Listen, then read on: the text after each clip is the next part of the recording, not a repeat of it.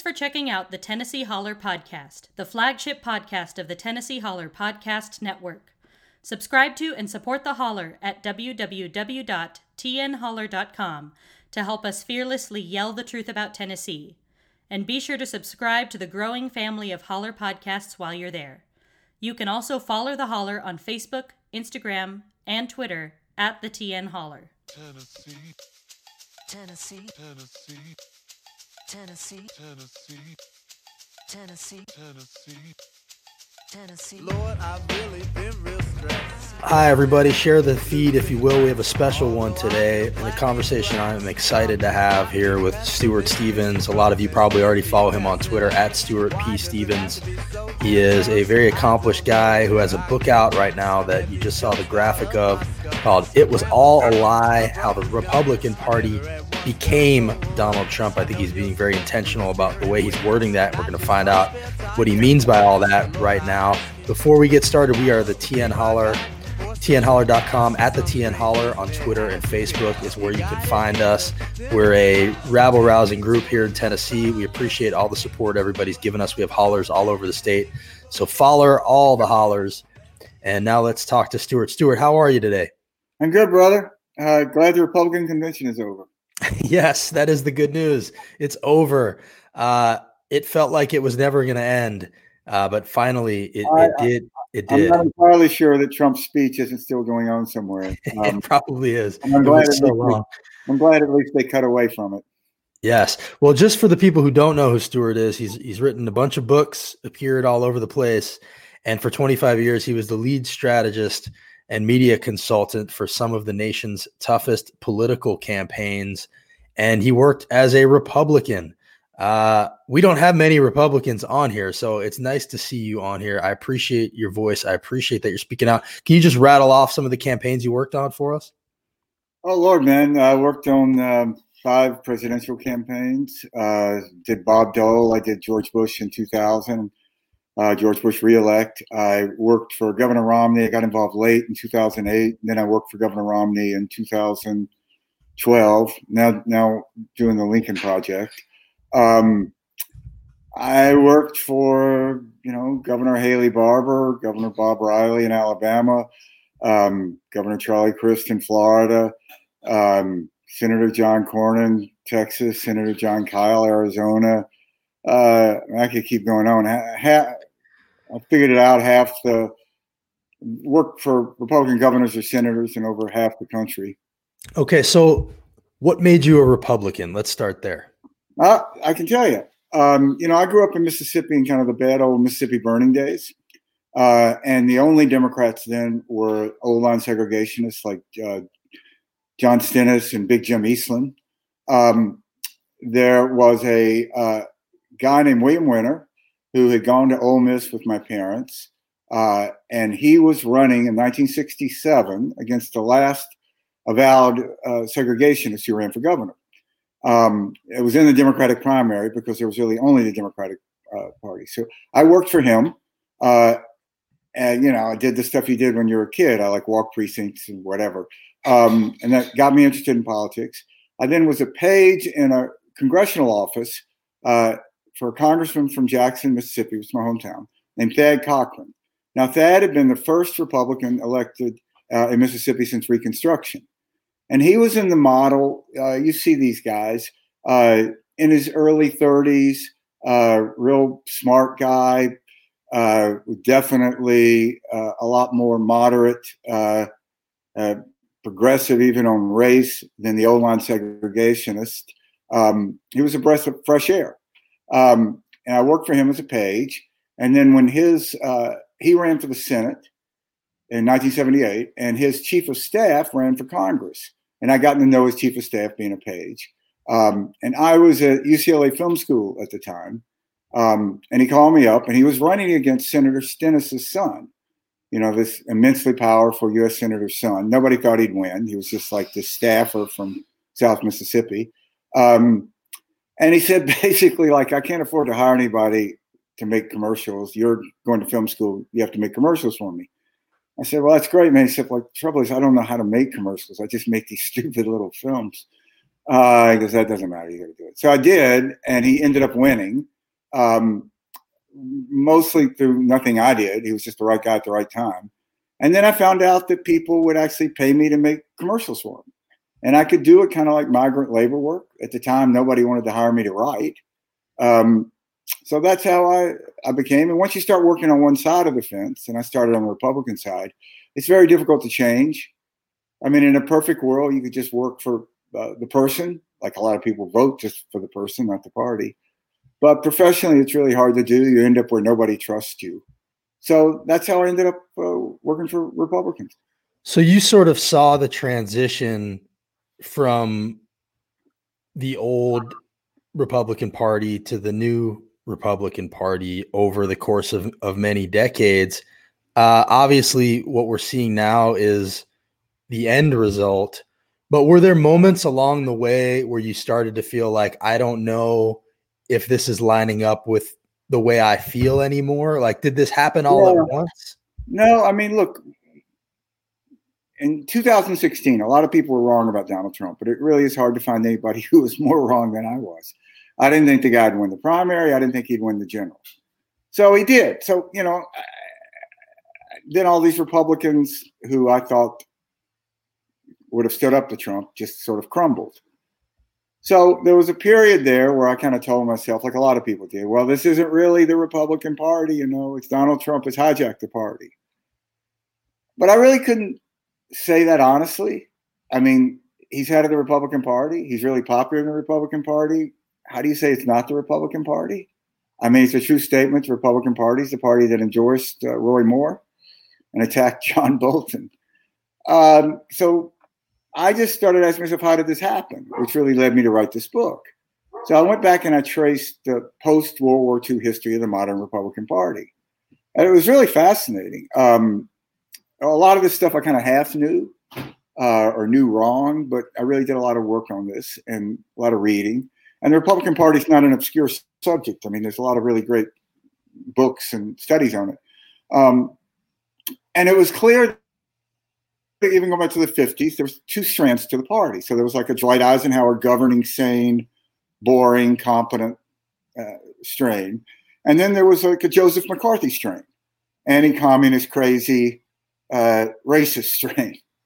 And those two existed uh, in contention um, and played out. And, you know, in 1999, I went to work for uh, George Bush, who's governor of Texas, moved down to Austin when he was running for president. Now, at the time, you could make a case that a lot of what conservatives, Republicans had been for, they were sort of a victim of their own success. So, like the Cold War, uh, you know, anti-communism was a big conservative thing. Well, okay, we won the Cold War. Welfare had been a big conservative issue. Welfare reform. Well, Bill Clinton brought in welfare reform.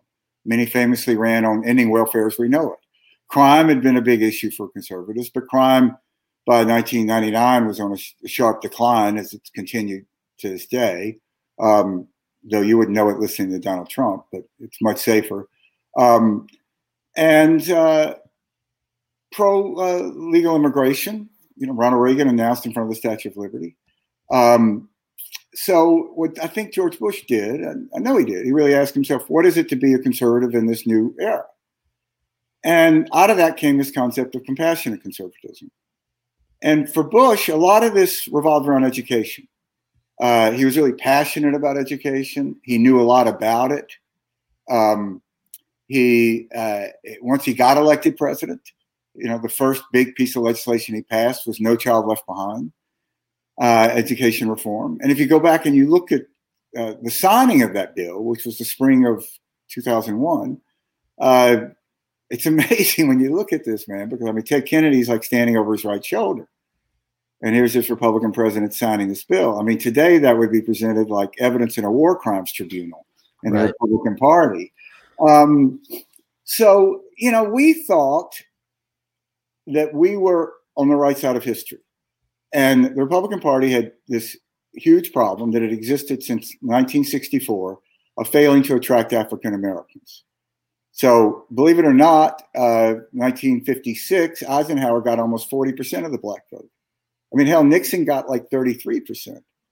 Um, then it, Jackie Robinson campaigned for Nixon.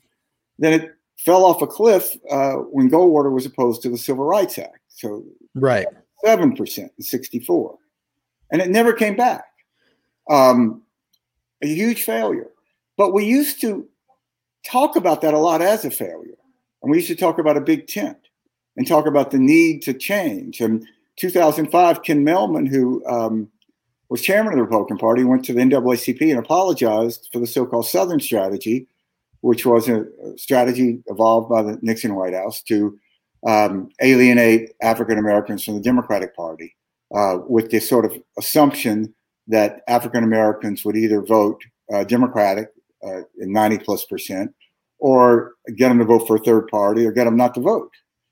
Um, so now with Trump, uh, I, I just think we have to conclude that the side of the party that I thought was the dominant side, call it the dominant gene, um, while we thought that those who are on the dark side were the recessive gene, uh, that we were wrong.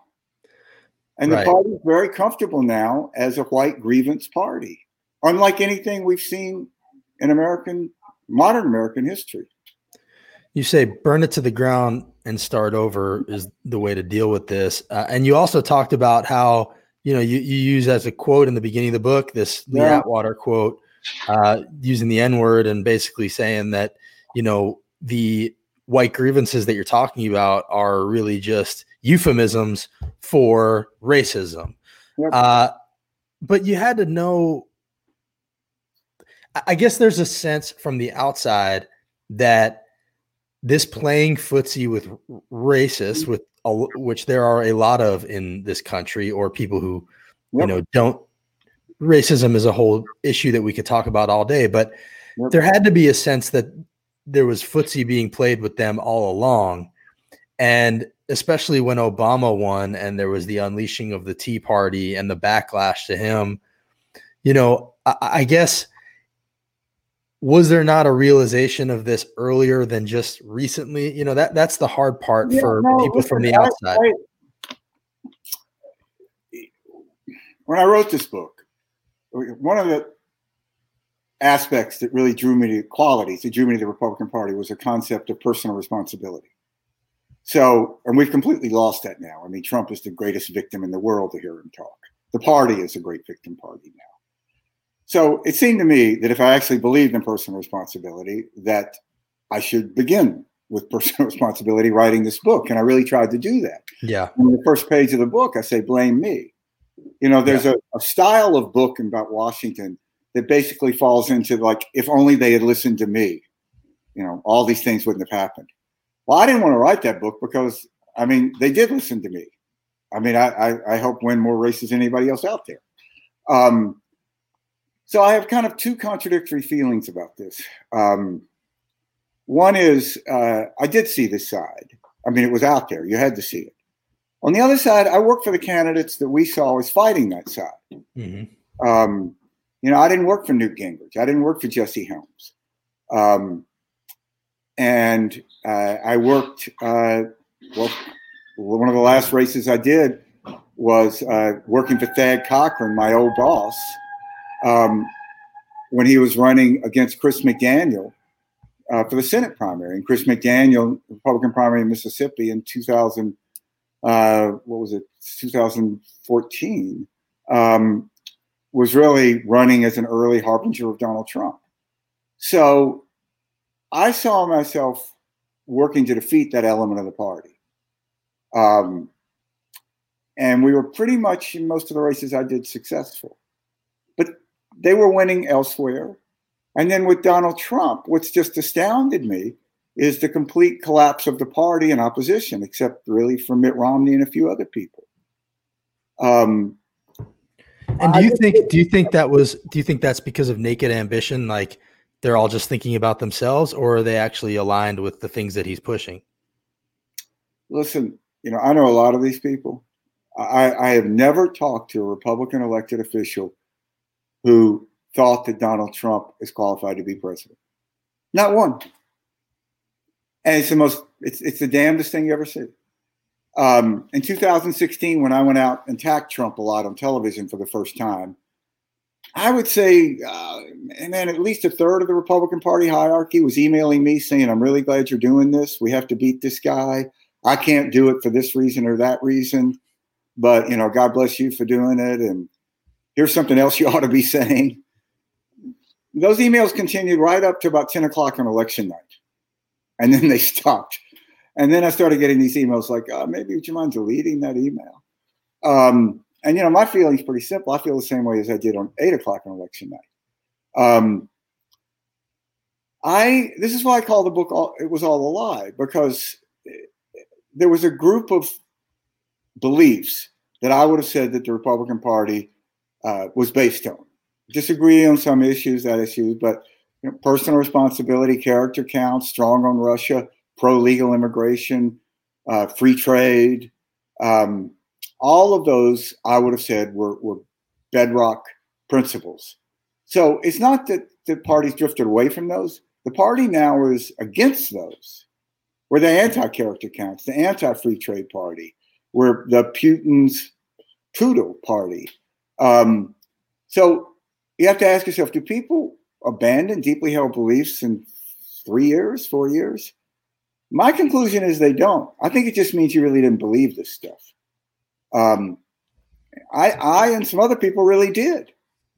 So, what percentage do you think is is? Um, I mean, I guess we know what percentage, right? We know that the Trump has the support of ninety percent of the party, right? So that's, I guess, what what you're talking about when you say it needs to be burned down. Here's the weird thing: if you hooked these people up to a lie detector test and said, "Do you think character counts in a president?" Uh, they would say yes, and they passed it.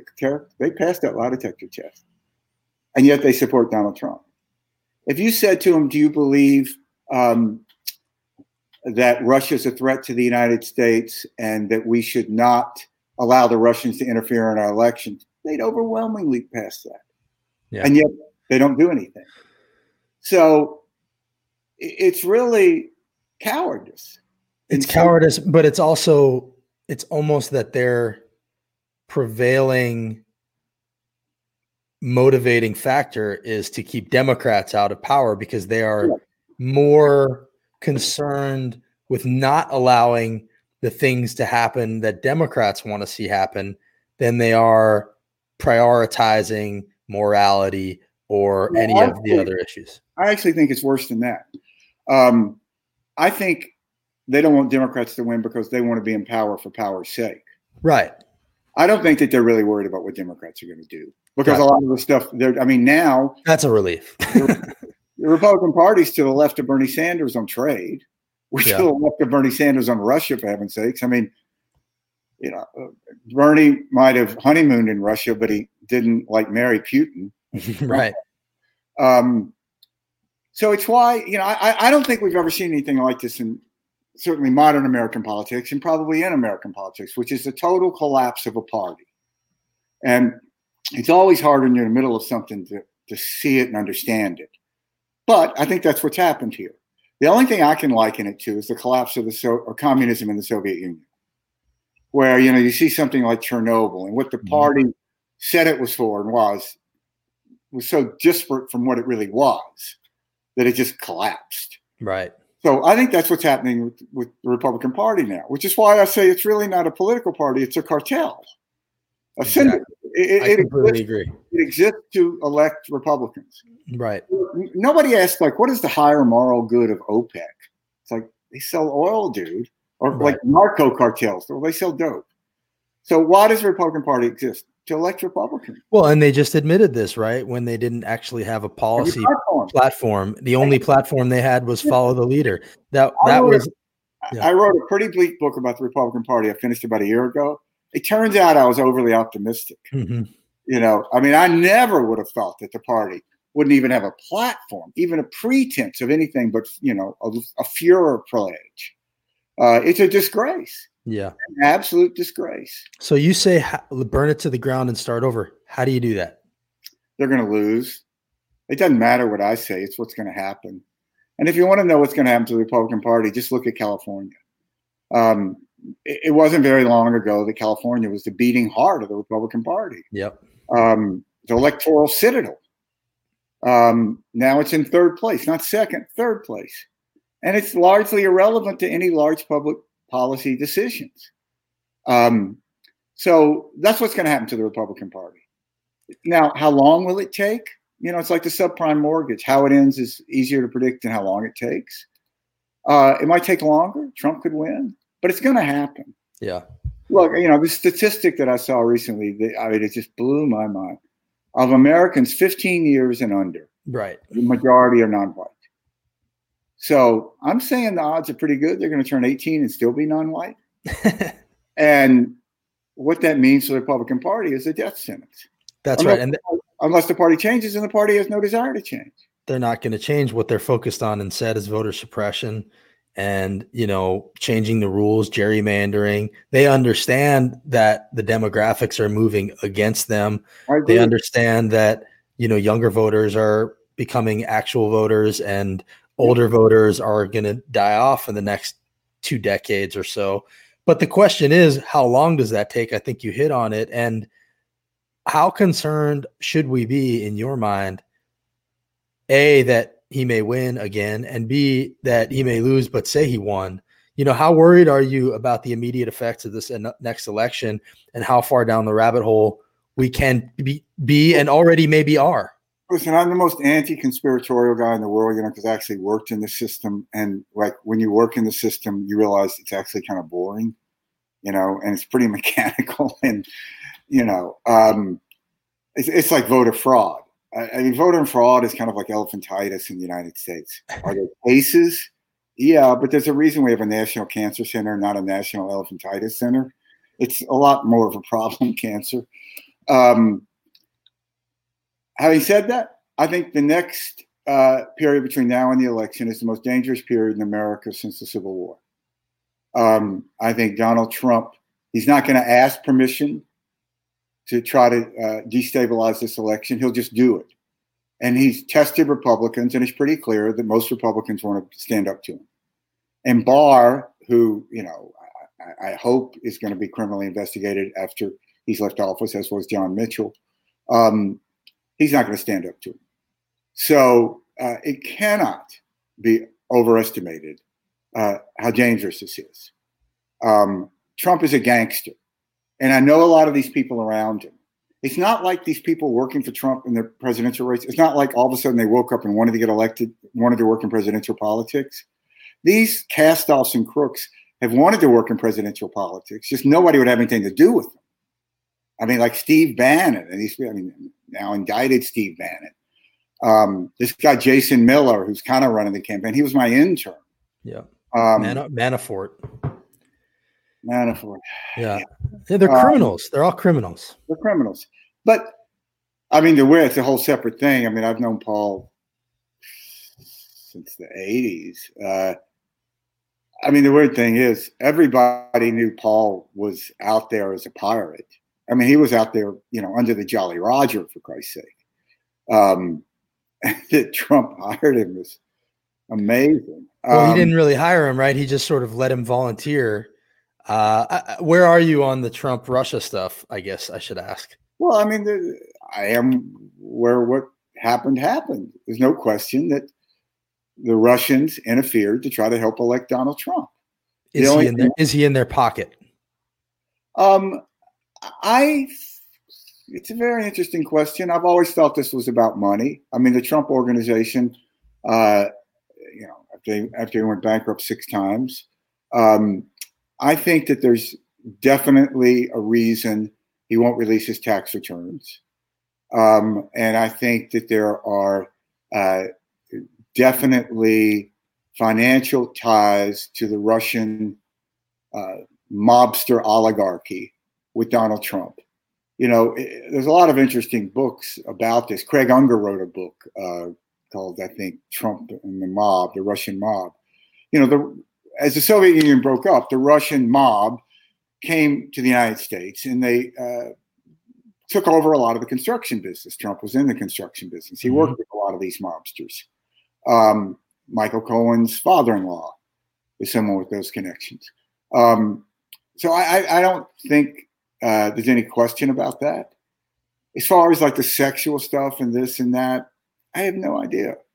Um, Trump's a pretty hard guy to shame. I mean, this is a guy who talks in public about having sex with his daughter. Yeah. You know, most people don't. Um, so I don't know, but I think he's definitely compromised. Uh, and, and he also just isn't a, a patriot. Yeah. Trump Trump is a perfect example of an unassimilated immigrant for all his talking about immigrants. You know, he he never his family they never adopted American values. It's the same like Robert Murdoch. You know, the most dangerous immigrant in America is Robert Rupert Murdoch. They just never understood what it was to be an American.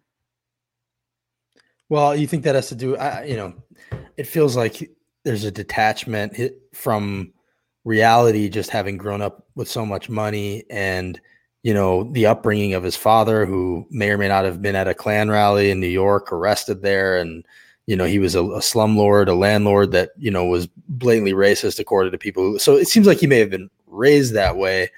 Uh, but yeah, there, there's a, just a lack of empathy. And it feels like it permeates the entire party. I appreciate that you've been willing to speak out. I think you know your voices, uh, you know, the never Trump conservatives or the no longer Trump conservatives, however you want to put it, are, are important voices. Uh, what advice would you give to Democrats right now as they try to become the gasoline on the fire used to burn that party down? I think we're a healthier country when we have two strong parties so I think we'd be doing them a favor by defeating this person. Well, uh, w- what should Democrats be thinking about from your perspective? Look, I, I, people say, "Why aren't there a third, three parties, an alternative party in the country?" Which is a logical question. I really think there are two, part, three parties. There's one party, which is Republican Party, which has really just become a party of no.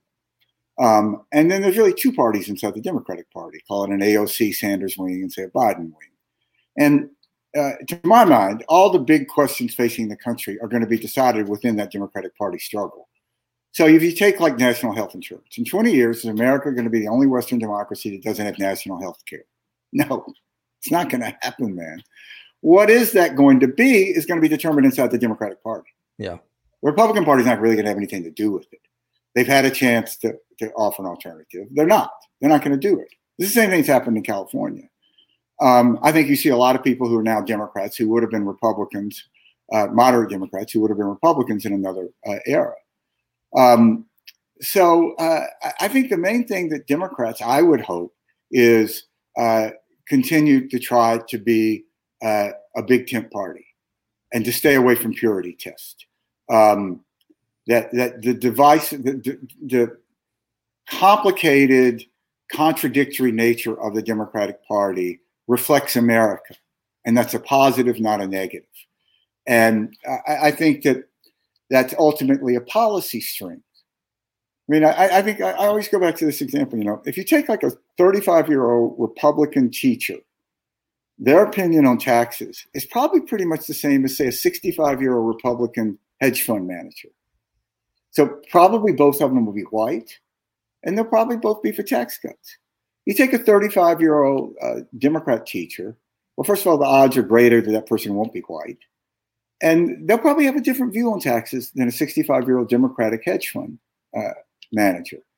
I think that diversity is a strength. Now, it can be a pain. And, you know, the Sanders people should have done more for Hillary Clinton. Um, but ultimately, uh, that's more reflective of the country. And I think that I hope that this election uh, is going to be one in which the Democrats will continue, as I thought they did very well in the convention. And, and I'm a big fan of the Biden campaign. I think the Biden campaign is running a superb campaign, maybe a historically great campaign. We'll look back on it. Um, but they're doing old fashioned politics. You know, ultimately, politics is always about addition, not subtraction. And uh, the Democrats seem to realize that at this moment. And I just hope it stays. Well, I appreciate your voice. Um, you know, obviously, always appreciative of anybody who is fighting the same fight. Um, you know, I I would have a little bit of pushback about some of these things because of where my politics lie. But I agree we do need to be inclusive and you know be the ones that are talking about unity and be the adults in the room, which I think the Biden campaign Yep. is is doing a lot of. Personally, I think this election is has always been and will always be about Trump. And you know, I sort of have felt like no matter who was on the ballot, it probably mattered less than it ever has because people are going to be coming out to vote for or against this guy, and he's sort of setting the terms. Um, but at the end of the day, you know, it is about unity, and and we do need to to bring people into the tent. So I appreciate that you're out there talking about this. The book again is "It Was All a Lie." How the Republican Party became Donald Trump. You should definitely get Stuart's book. Uh, Stuart, what what how do you want to leave people here? And you know, wh- Uh, what's the I, I, message? just, um, I, I think that it's not an exaggeration that for a lot of years to come, we're going to look back on this period between now and the election and ask ourselves a fundamental question. You know, at a time of crisis in America, did you step up? You know, most of us go through life. I certainly do, trying to avoid moral crisis because they're kind of a pain in the ass. You'd rather live your life, but this is a moral crisis, and it's a governing crisis, and it's a true crisis for the country. Um, if Trump has a second term, I think this country will be virtually unrecognizable after four years. Um, so th- this is this is our moment. This is the moment where we prove that we're worthy of what the greatest generation gave us. And I, I just hope everybody stays focused on that uh, and puts the head down and just does the work. Uh, Democracy is boring. It should be boring. Uh, it's hard work, um, but it's important work. And we're going to win or lose, so let's win. Well, I'm with you. Uh, I'm very excited to be bored again, and I hope that we can be bored with this next president in January. But definitely, these next 70 or so days will will tell us a lot about our country and ourselves. Stuart, thanks for speaking out. You, I, buddy. I, Great to hear. I'm looking forward to checking out the, the rest of the book, and everybody should pick it up. And please stay in touch with us, and maybe we can talk again down the line. Follow Stuart at Stuart P Stevens on Twitter. We're at the TN Holler. I'm at Kanew K A N E W on Twitter, and uh, definitely give us all a follow. Stuart, thank you very much. Okay, buddy. Take care now. Take care. All the best. to tennis.